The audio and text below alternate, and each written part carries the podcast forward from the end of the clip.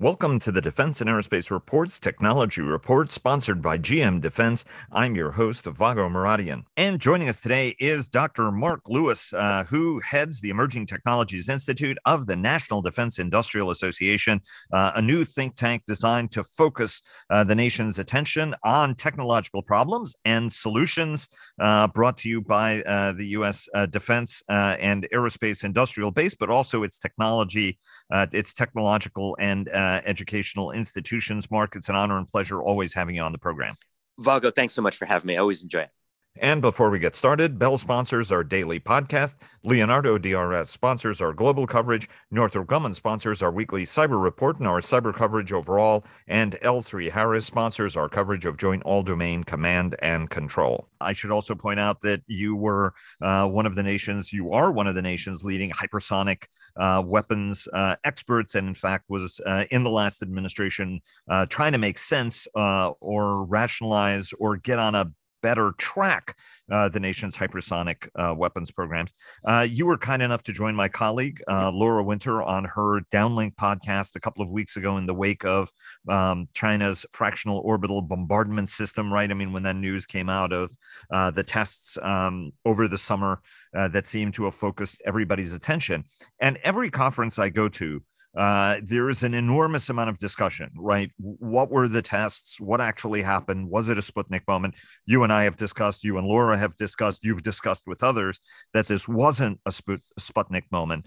But then invariably, right, we start to mirror image, right? Well, they did a FOBS. We have to do a FOBS. How do we right. need to think about hypersonics, right? You and I have had this conversation before over a very long period of time. Right. What is what's the role of hypersonic weapons? How do we need to think about hypersonic weapons in our arsenal? Because now it's a, well, they've got a lot. We have to make a lot. There'll be hypersonic exchanges.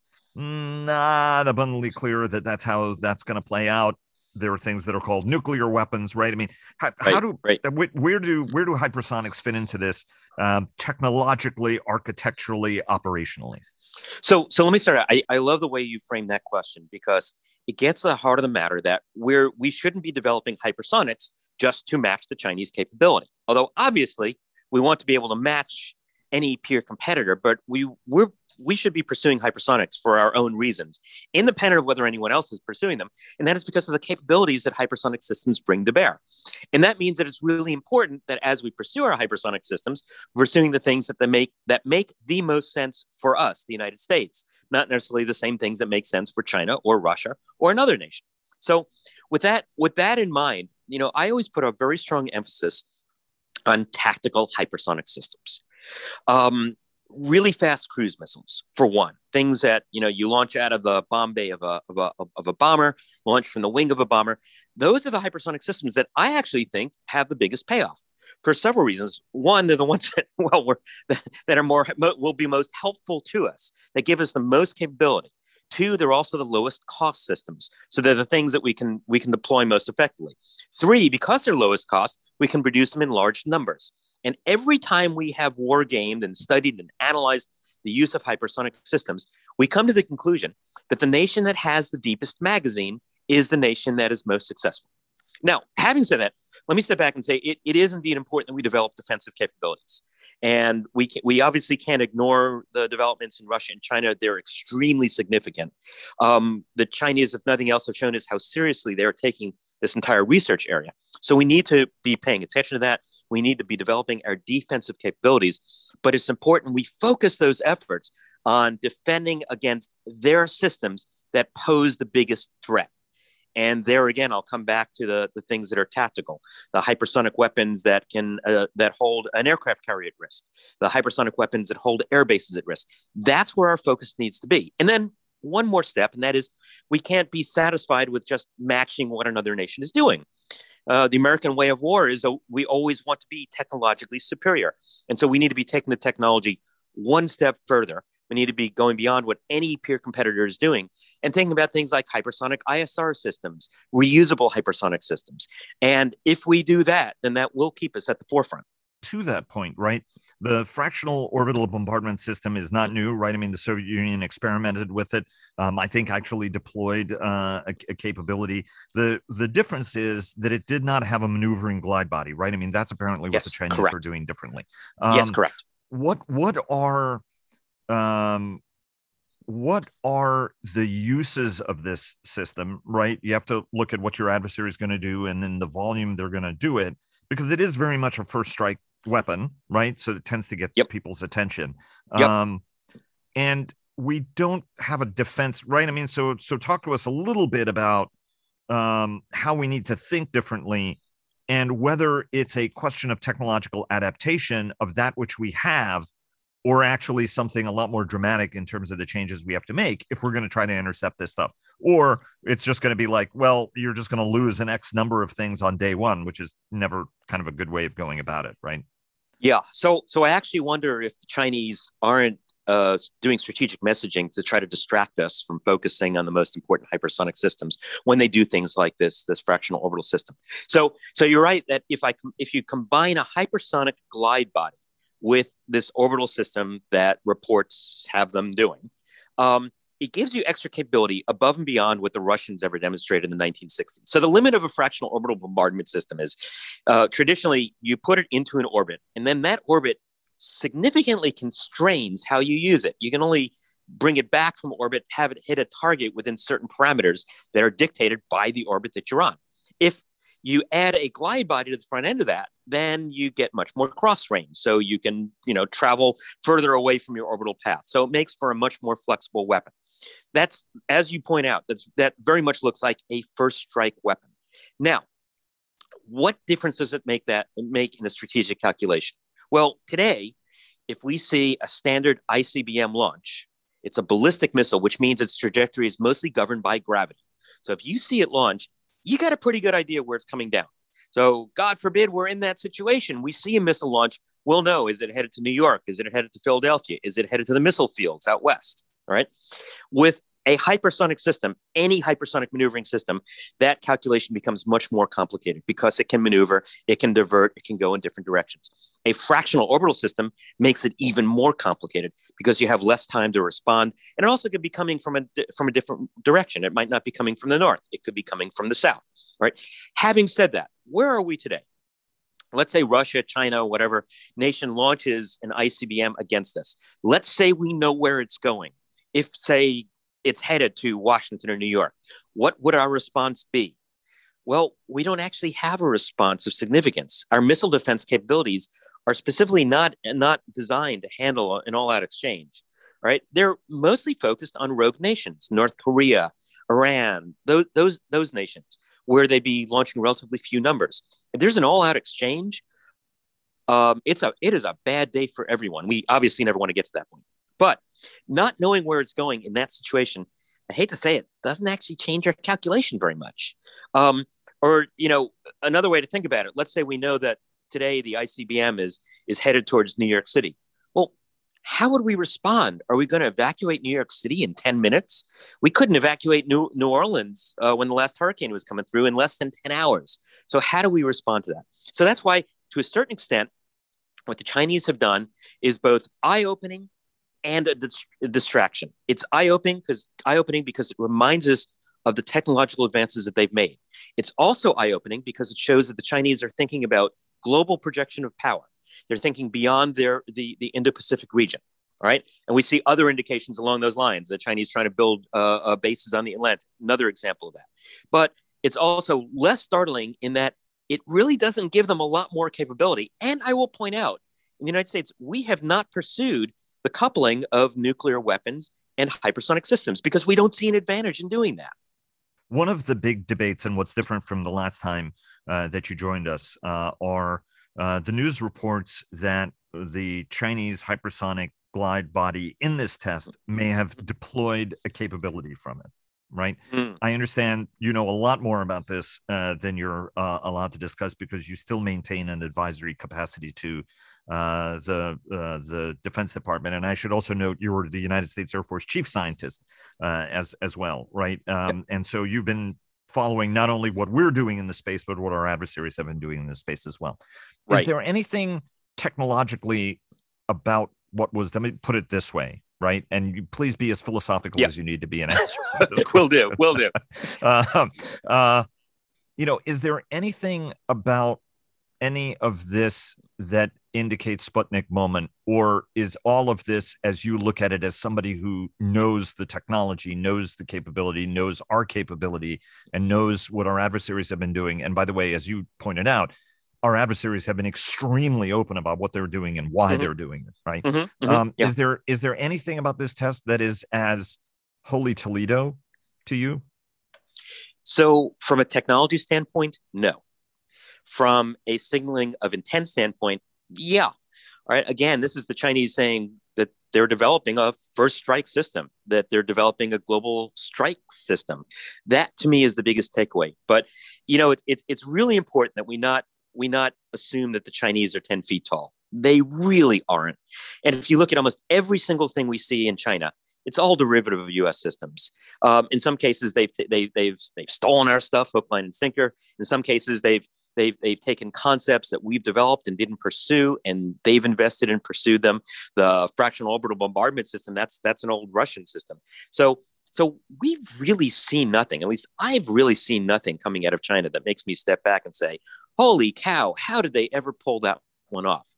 But what is startling is the incredible depth of investment, the amount of dollars, the manpower, the the the activities that we see underway, which which as you point out, they they love to brag to us about. I mean, they they did their their their 2019 military parade. They were they were very proud to show off their investments in hypersonics and their existing deployed systems. So so that's that's really the most startling thing that comes out of this. A- And and nothing about this is a defiance of the laws of physics, right? As as it's been characterized by some. Well, so you know you, you can't change the laws of physics. So um, as I think I, I, I've told other folks, you know, trying to do a deployment from something that's moving at hypersonic speeds is really really difficult. So again, don't don't assume that the Chinese are are are, are ten feet tall. That they've got some magic secret sauce that lets them lets them violate the laws of physics. Um, I'll give you an example. Just just uh, late last week, there was this report that the Chinese had invented some new type of hypersonic engine, and they had tested it. and was going to lead the way to to to to uh, new hypersonic capabilities.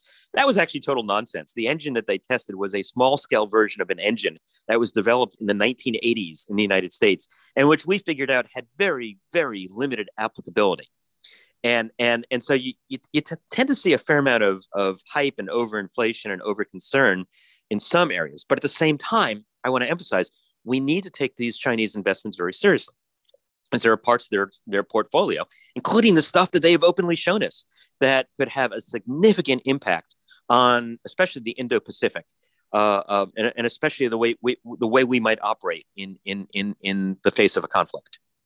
Um, let me ask you a uh, right. You're a technologist. You're a policy person, but you also have uh, a, a very good um, strategic messaging mind, for lack of a better Mhm. word, right? Mhm, Um, mhm. and, and, you know, not not to take a, a scene. You and I love talk about talk talking in movie when movie lines, right? Uh, in in in Doctor Strangelove, one of the best lines was, you know, well, why didn't you tell us? Deterrence only works if you tell us. That, And he yeah, was that's like, right. well, that was the big announcement on Monday at the party conference, right? You missed Yeah. it by that much. that much. um, yeah. Um, I, one of the things we found with the Chinese is that, uh, Mark, every time we've done something to them as messaging or a brushback pitch, right? I mean, th- so the question is, we do have capability, Mhm. and there's a concern among some that we're not doing a good enough job messaging that Right. capability to our to the Chinese to sort of indicate like you're not 10 feet tall and we've got a lot of capability. But what I've been told by many friends of mine uh, in this administration, the last administration, the one before it, the problem is every time we evidence, we show them something, they then go to school on it and then they copy it, right? Mm, Uh, and yeah. whether a short period of time or they steal it or or what have you. What's the right balance in in terms of messaging, discussing, revealing, or not? Um, so that your adversary, you know what I mean? You want to message Yeah, yeah, your adversary, yeah, but yeah. you also don't want to give anything too Yes. important away. Yes. So, you know, the word balance is exactly the right word in this context, right? There needs to be a balance. We tend, I believe, to uh, lean much far far far too far over to the side of keeping everything secret to the point that it loses its deterrent value. And and I think General General John Hyten, who, as you know, recent, recently retired uh, as Vice Chairman of the Joint Chiefs, he he talked about that pretty extensively uh, um, in in his last few weeks in the Pentagon. Um, you know, part of the deterrent val- value is making it clear this is what we can do to you if you uh, make the mistake of picking a fight with us. Now, hypersonics is a particularly interesting area because the Chinese have indeed been able to steal, bend, borrow, copy, you name it, uh, a, a lot of what we've done. But that was because, frankly, we were a little bit naive and we also had a bit of hubris. We thought we were so far ahead that it, no one could catch up to us. And I think we've had a wake up call. So, indeed, right now, if you look at the, the, whole hypersonic portfolio, a lot of attention is being paid to tightening up uh, what we say, what technical details we give out, um, making sure we're controlling access to all the all the programs that that we're developing. So again, I think it comes down to balance. You make sure you protect the secret sauce, the most important aspects of the system. But there's nothing more wrong with reminding someone every once in a while of the incredible, incredible capabilities that we can bring to bear. And are you comfortable? We are looking that the hypersonic portfolio we're envisioning is the hypersonic portfolio that we need for the future, right? I mean, I know this is something you wrestled yeah. with when yeah. you were you were on the job, and you know there are still a lot of debates, right? I mean, there are folks who are saying, "Hey, no, you know, big, expensive is is the way to go," uh, and obviously, then there's right a, a debate about um, you know, are we shooting right? I mean, we've had bet- uh, between Dave Deptula uh, and Tim Ray, right, the Global mm-hmm. Strike Command chief, who were saying mm-hmm. like, look, we, we, these things can't cost as much as uh, an F 35 or half an F 35 when we launch them. Much better to have a whole larger arsenal of smaller things. I think that's what you're arguing. Yes. And then you have Tom Karako of CSIS, who uh, joins us on a regular basis, who says, well, look, you know, once once you get up on that production cycle for these longer range weapons, you're going to reduce their cost just like you did on the F 35, right? That went from a couple of hundred yes. million dollars a piece uh, to, to now around an $80 million jet, right? Or, or at least that's mm-hmm. the, that's the goal.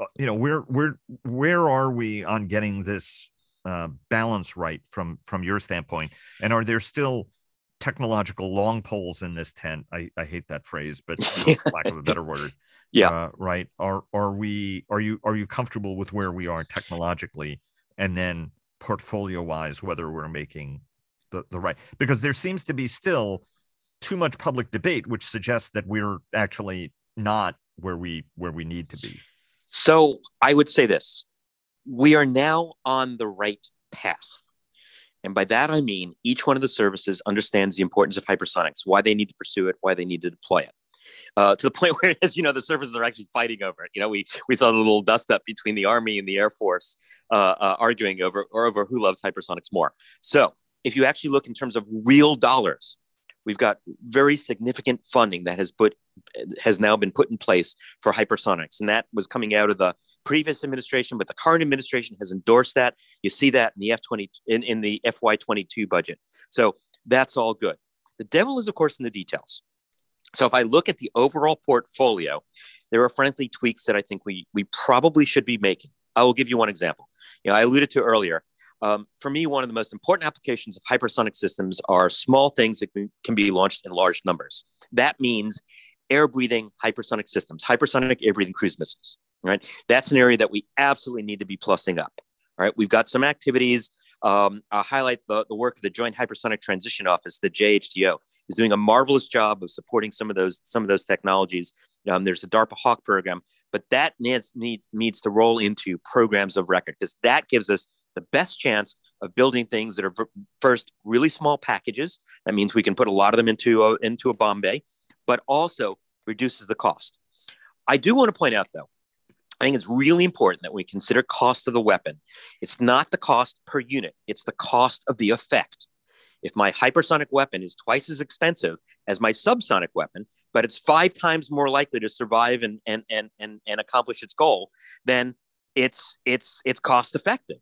And that's what often, often gets lost in, in, in these discussions. And as part of that cost, there's also the opportunity cost. So, for example, if I'm car- comparing a hypersonic weapon flying at, you know, Mach 5 or Mach 6, covering a mile per second, if I compare that to a subsonic weapon, I have to account for the opportunity cost of if the subsonic weapon takes me much longer to prosecute a target, what can my opponent do in that period of time?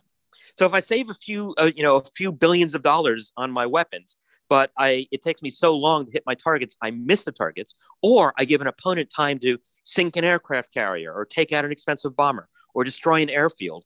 Well, then that doesn't work work out very much much in my favor in terms of the cost curve, and that often doesn't get considered in these conversations. Um, let me let me ask you one last thing, uh, Mark, uh, which is on the defensive side of things, right? I mean, as as you indicated, def- defending against a, a, fractional orbital bombardment system is is very very hard, right? I mean, it is mm-hmm. rods mm-hmm. from God. Uh, you know, it's it's basically coming straight down at you, um, yep. which which has a whole series of other benefits, right? But um, how do we need to think about defending ourselves from this, right? The yeah. long range targeting issue, right? You're trying to get a telephone pole across a very long uh, distance, uh, which which is which is difficult, right? I mean, the U.S. Navy's mm-hmm. answer to this always is it's a very long kill chain. We can disrupt that kill chain, mm, un- unless you sort of can't, right? Because you yeah, too, right. you're, you're going to be under fire, right? Yep. How much of this is a question, as I've asked you before, of mm-hmm. adaptation about of that which we have, or rather a wholesale rethinking of what we have in order to be able to intercept this? Because because the speeds, the ranges, the size of you know i mean this this is sort of a little bit of a, of a different ball game right i mean it, it yes, helps yes, yes. to be ballistic and throw stuff in your ballistic path that you're going to fly through and if you're deploying decoys from this sort of stuff right i mean which is a little bit of the trick and the challenge mm-hmm. um it it's it gets it starts to get sporty really quick and you're spending a lot it of does. stuff to take it, out a little stuff it does. It does. So, so there are technological solutions that will allow you to stop hypersonic systems, and in some cases, you use their speed against them. So these are not unstoppable, but they are hard to stop. And I argue that the, the most challenging part is first identifying it. That, that, that's the first step. If I can't see it, if I can't spot it, if I don't know what it is, then I can't react to it. So that part is certainly new. And so, so uh, a couple months ago, there was a paper written by two researchers who claimed that existing space systems were capable of detecting any hypersonic system. That paper was totally and completely and utterly wrong. Our existing systems are not quite capable yet but we are building systems that are. That's the HBTSS, the Hypersonic Ballistic Tracking Satellite System that the Space Development Agency and the Missile Defense Agency are working on. That is absolutely critical. Number one. Number two, we've got to increase the speed at which we make a decision. If a weapon is flying at us at a, at a mile a second, we don't have a lot of time to figure out what it is and figure out how to respond. So we need to increase that speed. We need to build our own kill chain. I often hear people say, well, we don't have the kill chain today to do that. That's correct. We need to build it. We can build it. We know how to do it. We've got technologies that point us in that direction. It requires it requires the right investment. And then three, we need to be thinking about this in terms of a layered layered response. It's not just one thing. Uh, our, our, mutual dear friend Dick Hallion likes to liken it to the kamikaze attacks, which are, were originally devastating until we figured out how to deal with them. And, and the way we dealt with them right. in World War II was layered defense. And we need to be thinking the same way. And we need to be thinking about not how do we just stop one, how do we stop a swarm? I may be able to stop one of these hypersonic weapons headed towards my carrier, headed headed towards my airbase. How do I stop five? How do I stop six? That needs to be the mindset. Um, last question. There are those who say, uh, Todd Harrison being uh, one of them from the Center for Strategic and International Studies, that this FOBS test may not be all that it's cracked up to be. Right? That he's he's skeptical. Are you convinced that the Chinese have tested what it is that we think that they've tested? So you know the Chinese, of course, claimed it was a space plane. You know, it was a reflection of a, a re- reflection of a planet off of swamp gas off of uh, off of uh, off of a weather balloon. Nothing to see here. Move along. Um, look, you know, I I we there's always going to be a certain amount of uncertainty, but the intelligence community has done a phenomenal job, and they've been exceedingly accurate as as they have uh, figured out what our peer competitors are up to across the board in this area. It's a tribute. There, I know of no better success story on the capabilities of our national intelligence community. So you know, without getting into too many details, I would say that uh, the the Chinese test was was certainly, as I said earlier, uh, opening in some ways. Mark, always an honor and pleasure having you on the program. Thanks so very much for joining us. Vago, always a pleasure. Thanks for having me on.